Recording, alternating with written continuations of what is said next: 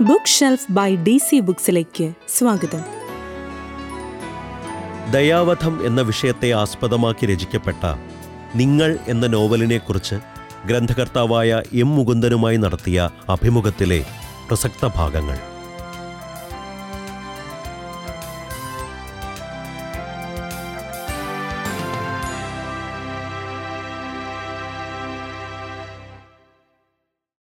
നമസ്കാരം sir. Sir എനിക്ക് ആദ്യമായി ചോദിക്കാനുള്ളത്. സ്വേച്ഛാമരണം അല്ലെങ്കിൽ യുത്തനേസിയ പ്രമേയമായി വരുന്ന നോവലാണല്ലോ നിങ്ങൾ. ഇത്തരത്തിലൊരു മരണത്തിന് നിയമാനുസൃതമായി സാധ്യതകളില്ലാത്ത രാജ്യമാണ് ഇന്ത്യ. പക്ഷേ നോവലിന്റെ രാജ്യത്ത് അത് അനുവദനീയമാണ് താനും. എങ്കിലും ഇത്തരമൊരു കാവ്യയുക്തിയിലേക്ക് വായനക്കാരെ എത്തിക്കേണ്ടതായിട്ടുണ്ടല്ലോ. ഇതിനായി സർ നോവലിൽ സ്വീകരിച്ച ആവിഷ്കാര തന്ത്രങ്ങൾ ഒന്ന് വിശദമാക്കാമോ? ഒന്നാമതായിട്ട് ഇതൊരു പുതിയ വിഷയമാണ്.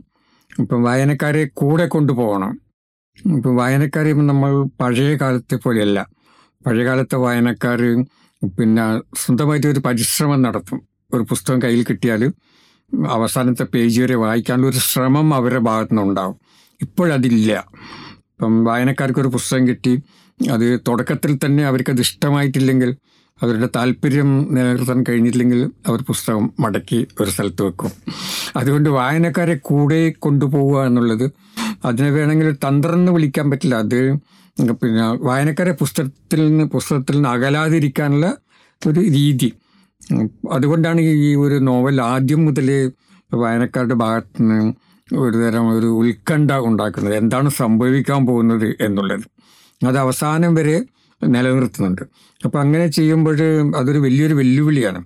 കാരണം ബോധപൂർവം അങ്ങനെ ഒരു ശ്രമം നടത്തുമ്പോൾ വായനക്കാരെ കൂടെ കൊണ്ടുപോകാൻ വേണ്ടി ഒരു ശ്രമം നടത്തുമ്പോൾ നമ്മൾ ഈ കൃതിയിൽ കുറേയധികം കൃത്രിമത്വം വരും. അപ്പം അതായിരുന്നു വലിയൊരു വെല്ലുവിളി. അപ്പം അതിനെ എനിക്ക് തോന്നുന്നത് ഞാൻ കുറേ കൂടി ഒരുപാട് ശ്രമിച്ചിട്ടുണ്ട്. ആ ശ്രമത്തിന്റെ ഫലമായിട്ട് അങ്ങനെ തോന്നുന്നില്ല എന്നുള്ളതാണ് വായനക്കാരൊക്കെ പറഞ്ഞത് അങ്ങനെ അതിലൊരു അതൊരു ഒരു കൃത്രിമത്വം അത് തോന്നുന്നില്ല എന്നാണ് പറയുന്നത്. അതൊരു സന്തോഷമുള്ള കാര്യമാണ്. Okay sir. എനിക്ക് അടുത്തതായി ചോദിക്കാനുള്ളത്. നമ്മുടെ കഥാനായകനായ ഉണ്ണീഷ്ണന്റെ ജനനം മുതൽ മരണം വരെയുള്ള കാര്യങ്ങൾ നോവലിൽ പ്രതിപാദിക്കുന്നുണ്ട്. പക്ഷെ എങ്കിലും ഇടയിലുള്ള ഒരു മുപ്പത് വർഷക്കാലത്തെ അയാളുടെ ജീവിതം തികച്ചും അജ്ഞാതമാണ്. ആരും അതിനെക്കുറിച്ച് കാര്യമായി അന്വേഷിക്കുന്നില്ല. ഈ ഒരു അജ്ഞാതവാസം നോവലിനെ ഒരു തരത്തിലും ബാധിക്കുന്നുമില്ല. എന്നിട്ടും എന്തിനായിരുന്നു ഉണ്ണീഷ്ണന്റെ മുപ്പത് വർഷത്തെ അജ്ഞാതവാസം? അത് പിന്നെ നമ്മളൊരു കഥ പറയുമ്പോൾ അതിലെല്ലാം പറയരുത്. അതെ ചില ഒഴിഞ്ഞ ഇടങ്ങൾ വേണം. അത് വായനക്കാർ പൂരിപ്പിക്കാറുള്ളതാണ്. ഞാനിങ്ങനെ പറയുമ്പോൾ അതൊരു ക്ലിഷയായിട്ട് തോന്നും. പക്ഷെ അങ്ങനെയാണ് വായനക്കാർക്ക് പിന്നെ അവരുടെ ഇമാജിനേഷൻ പിന്നെ ഉപയോഗിക്കാനുള്ള ഒരു ഒരു അതിനുള്ള ഒരു സ്പേസ് ഒരു നോവലിൽ ഉണ്ടാകണം. ഇപ്പം നോവലിസ്റ്റ് എല്ലാം തന്നെ പറഞ്ഞു കഴിഞ്ഞാൽ അത് ശരിയാവില്ല എന്നുള്ള വിശ്വാസമാണ് എന്റേത്. വായനക്കാർക്ക് മനസ്സിലാകാത്ത ചില ഇടങ്ങൾ വേണം. പിന്നെ അവർ അവരുടെ സ്വന്തം ഭാവന ഉപയോഗിച്ചുകൊണ്ട് അത് കണ്ടെത്തും. അപ്പം ഈ നോവലിൽ തന്നെ ഈ മുപ്പത് വർഷത്തെക്കുറിച്ച് പലരും പലരും പറയുന്നുണ്ട്. അത് നോവലിൽ എഴുതിയിട്ടുണ്ട്. അപ്പോൾ ഒരാൾ പറയുന്നത് പിന്നെ ഇയാൾ ആഫ്രിക്കയിൽ എവിടെയോ പോയി അവിടെ നിന്ന് കുറേ പണമുണ്ടാക്കി തിരിച്ചു വന്നിരിക്കുകയാണ്. അങ്ങനെ പിന്നെ കഥാപാത്രങ്ങൾ തന്നെ പറയുന്നുണ്ട്. ഇയാൾ എവിടെയാണ് പോയത് എന്നുള്ള അവർ തന്നെ അന്വേഷിക്കുന്നുണ്ട്. വേറെ ചില കഥാപാത്രങ്ങൾ ചില ചെറിയ കഥാപാത്രങ്ങൾ അന്വേഷിക്കുന്നുണ്ട്. എവിടെയാണ് ഉണ്ണീഷൻ പോയത് എന്നുള്ളത്. പിന്നെ അവർ അവരുടേതായ ഉത്തരവും കണ്ടെത്തുന്നുണ്ട്. അതേപോലെ അതേപോലെ എല്ലാ വായനക്കാരും അന്വേഷിക്കണം. എവിടെ ഇയാൾ പോയി എന്നുള്ളത് എന്താണ് ഇയാൾ ചെയ്തിരുന്നത് എന്ന് എല്ലാ വായനക്കാരും അന്വേഷിക്കണം. അതാണ് ഞാൻ ഉദ്ദേശിച്ചത്. പിന്നെ അവർ വായനക്കാർ കണ്ടുപിടിക്കട്ടെ. അവരെവിടെയാണ് അയാൾ എവിടെയാണ് പോയത് എന്താണ് ചെയ്തതെന്ന്. ഇനി അഥവാ വായനക്കാർക്ക് കണ്ടുപിടിക്കാൻ കഴിഞ്ഞിട്ടെങ്കിലും പ്രശ്നമില്ല. ആ ചോദ്യം അവിടെ നിലനിൽക്കും. എവിടെയായിരുന്നു ഇയാൾ? എന്താണ് ഇയാൾ മുപ്പത് വർഷം ചെയ്തെന്നുള്ളത് ആ ചോദ്യം അവിടെ അവശേഷിക്കും. തീർച്ചയായും സർ. ആ ചോദ്യം അവിടെ അവശേഷിക്കുകയാണ്. സർ അതുപോലെ എനിക്ക് ചോദിക്കാനുള്ള മറ്റൊരു കാര്യം. ഉണ്ണീഷ്ണന്റെ അജ്ഞാതവാസം പോലെ തന്നെ വായനക്കാരിൽ കൗതുകമുണർത്തുന്ന മറ്റൊരു കാര്യമാണ് നിങ്ങൾ എന്നുള്ള സംബോധന. ഉണ്ണീഷ്ണൻ കഥാനായകനായ ഉണ്ണീഷ്ണന്റെ പേര് ആഖ്യാതാവിന് അറിയാമായിരുന്നിട്ട് കൂടി. എന്തുകൊണ്ടാണ് ആഖ്യാതാവ് നിങ്ങൾ എന്ന് ആഖ്യാനം ചെയ്തിരിക്കുന്നത്? കാരണം സാധാരണ ആഖ്യാനങ്ങളിൽ നമ്മൾ കാണുന്നത് അയാൾ താങ്കൾ എന്നൊക്കെയാണ്. എന്തുകൊണ്ടാണ് ഇവിടെ നിങ്ങൾ? അയാൾ എന്ന് പറയുമ്പോൾ ഒരു അകൽച്ച തോന്നും വായനക്കാരന്. ഞാനൊരു പുസ്തകം എടുക്കുന്നു.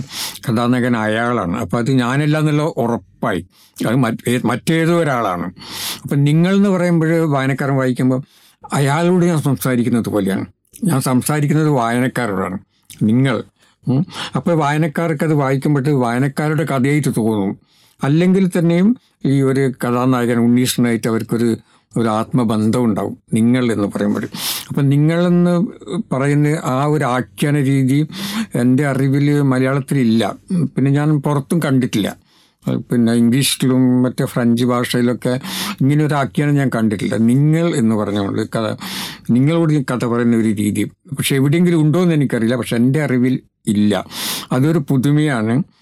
പിന്നെ അത് എഴുതാൻ ബുദ്ധിമുട്ടുള്ളൊരു കാര്യമാണ്. വളരെയധികം ബുദ്ധിമുട്ടുള്ളൊരു കാര്യമാണ്. ഒന്നാമതായിട്ട് നിങ്ങൾ നിങ്ങൾ എന്ന് പറയുമ്പോൾ ആളുകൾക്കൊരു ചിലപ്പോൾ മടുപ്പ് തോന്നുമെന്ന് ഞാൻ ഭയപ്പെട്ടിരുന്നു. പിന്നെ നിങ്ങൾ എപ്പോഴും ഇങ്ങനെ നിങ്ങൾ നിങ്ങൾ എന്ന് പറയുമ്പോഴും ഉണ്ണീഷ്ണൻ എന്ന് പറയുന്നില്ലല്ലോ. ഉണ്ണീഷ്ണനാണ് കഥാനായകനെങ്കിലും അങ്ങനെ പറയുന്നില്ല. അപ്പം എന്റെ ഒരു പിന്നെ ഒരു ആശയം കഥയായിരുന്നു വായനക്കാർക്ക് ഒരു മടുപ്പ് തോന്നുമെന്ന്. പക്ഷെ അതും ഞാൻ പിന്നെ കഴിയുന്നത്ര ഈ നിങ്ങൾ എന്ന് പറയുമ്പോഴും അത് ഒഴിവാക്കാൻ പറ്റിയ സ്ഥലത്ത് ഒഴിവാക്കിയിട്ടുണ്ട്. നിങ്ങളെന്ന് പറയാതെ തന്നെ ആഖ്യാനം തുടരുന്നുണ്ട്. അപ്പോൾ ഒരു ഒരു പുതിയൊരു രീതിയാണ് ഒരു പുതിയൊരു പരീക്ഷണം എന്ന് തന്നെ പറയാം. അപ്പം എന്റെ അഭിപ്രായത്തിൽ നമ്മൾ എഴുതുന്ന ഏത് നോവലിലും എന്തെങ്കിലും പുതുതായിട്ട് അതിൽ വേണം. നമ്മൾ ഇത് ഇതിനു മുമ്പ് പറഞ്ഞ രീതിയിൽ പറയാൻ പാടില്ല. വേറൊരു രീതിയിൽ നമ്മൾ പറയണം. ഞാൻ ഇതിന് വേണ്ടിയുള്ള ശ്രമം നടത്തിയിട്ടുണ്ട്. പിന്നെ പല പല നോവലുകളും വ്യത്യസ്തമായ രീതിയിലാണ്. ഇപ്പോൾ ആദിത്യനും രാധയും മറ്റു ചിലരും എന്നുള്ളൊരു നോവലുണ്ട്. അതിലുള്ള വ്യത്യസ്തമായിട്ടുള്ള ഒരു ആഖ്യാന രീതിയാണ്. ഇപ്പോൾ കേശവൻ വിലാപങ്ങളിലും അങ്ങനെയുണ്ട്. ഒരു നോവലിനുള്ളിൽ വേറൊരു നോവലുണ്ട്. അത് ഞാൻ പലപ്പോഴും അത് ബോധപൂർവം ചെയ്യുന്നതാണ്. ചിലപ്പം എല്ലാം അങ്ങനെ സംഭവിക്കുന്നുണ്ട്. ഇപ്പോൾ ഒരു എഴുത്തുകാരൻ ഇന്ന് അഭിമുഖീകരിക്കുന്ന ഏറ്റവും വലിയ വെല്ലുവിളി ഞാൻ നേരത്തെ പറഞ്ഞതുപോലെ വായനക്കാരെ കൂടെ കൊണ്ടുപോകുക എന്നുള്ളതാണ് ഇപ്പോഴും എഴുത്തുകാരൻ വായനക്കാരെ അന്വേഷിച്ചു പോകേണ്ടി വരുന്ന ഒരു കാലമാണ്. പഴയ കാലത്ത് അങ്ങനെയായിരുന്നില്ല. വായനക്കാർ എഴുത്തുകാർ അന്വേഷിച്ച് ഇങ്ങോട്ട് വരുമായിരുന്നു. അപ്പോൾ ഈ ഒരു യാഥാർത്ഥ്യം ഉൾക്കൊള്ളണം. അതൊരു വെല്ലുവിളിയാണ്. അതിനെ മറികടക്കാൻ വേണ്ടിയിട്ട് എഴുത്തുകാരൻ പിന്നെ ശ്രമിക്കണം. പല പരിശ്രമങ്ങൾ നടത്തണം. ചിലപ്പോൾ ചില ആഖ്യാന തന്ത്രങ്ങൾക്ക് ട്രിക്കുകളൊക്കെ ഉപയോഗിക്കേണ്ടി വരും.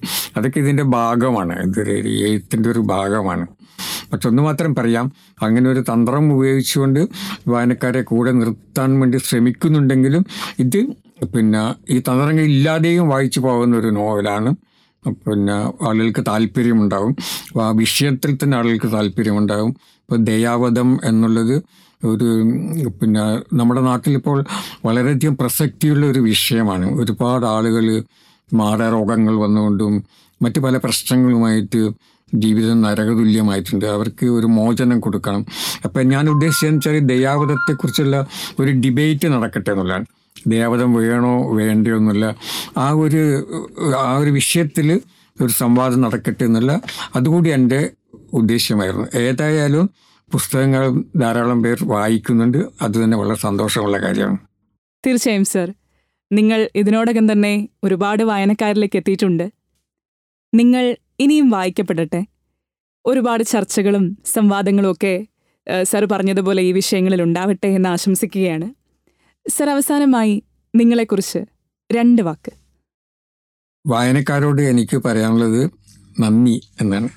നിങ്ങളിത് പുസ്തകം വായിച്ചു പിന്നെ ഒരുപാട് പേര് പ്രതികരിച്ചു ഇഷ്ടപ്പെട്ടു എന്ന് പറഞ്ഞു. വളരെ കുറച്ച് പേര് മാത്രം ഇഷ്ടപ്പെട്ടിട്ടില്ല എന്ന് പറഞ്ഞിട്ടുണ്ട്. അത് വളരെ കുറച്ച് പേര് മാത്രമാണ്. ഏതായാലും ഈ പുസ്തകം എല്ലാവരും വായിക്കുകയും പിന്നെ ഇതിനെ ഇതിനെക്കുറിച്ചുള്ള വിവാദങ്ങളും സംവാദങ്ങളും ഒക്കെ നടക്കുന്നുണ്ട്. അപ്പോൾ അതിൽ നിങ്ങൾ പങ്കെടുക്കണം. വളരെയധികം കാലികമായിട്ടുള്ള കാലിക പ്രസക്തിയുള്ള ഒരു വിഷയമാണ് ദയാവധം. അത് വേണോ വേണ്ടയോ എന്ന് നമ്മൾ നമ്മളാണ് തീരുമാനിക്കേണ്ടത്.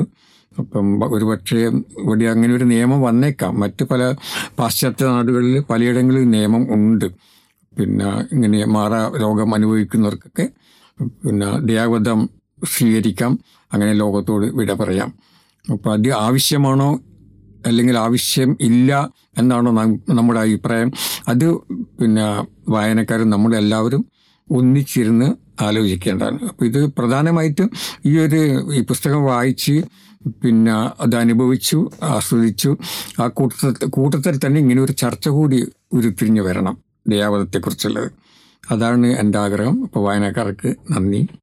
നന്ദി സർ. നിങ്ങൾ എന്ന നോവലിനെ കുറിച്ച് ഞങ്ങളോട് സംവദിച്ചതിന് വളരെയധികം സന്തോഷം. ഇതുപോലെ പ്രമേയപ്രസക്തമായ നോവലുകൾ മലയാളത്തിൽ ഇനിയും ഉണ്ടാവട്ടെ. ഇനിയും ചർച്ചകൾ നടക്കട്ടെ. സമൂഹത്തിൽ നല്ല നല്ല മാറ്റങ്ങൾ ഉണ്ടാവട്ടെ. ഒരിക്കൽ കൂടി സാറിന് എല്ലാവിധ ആശംസകളും നേരുന്നു. നന്ദി.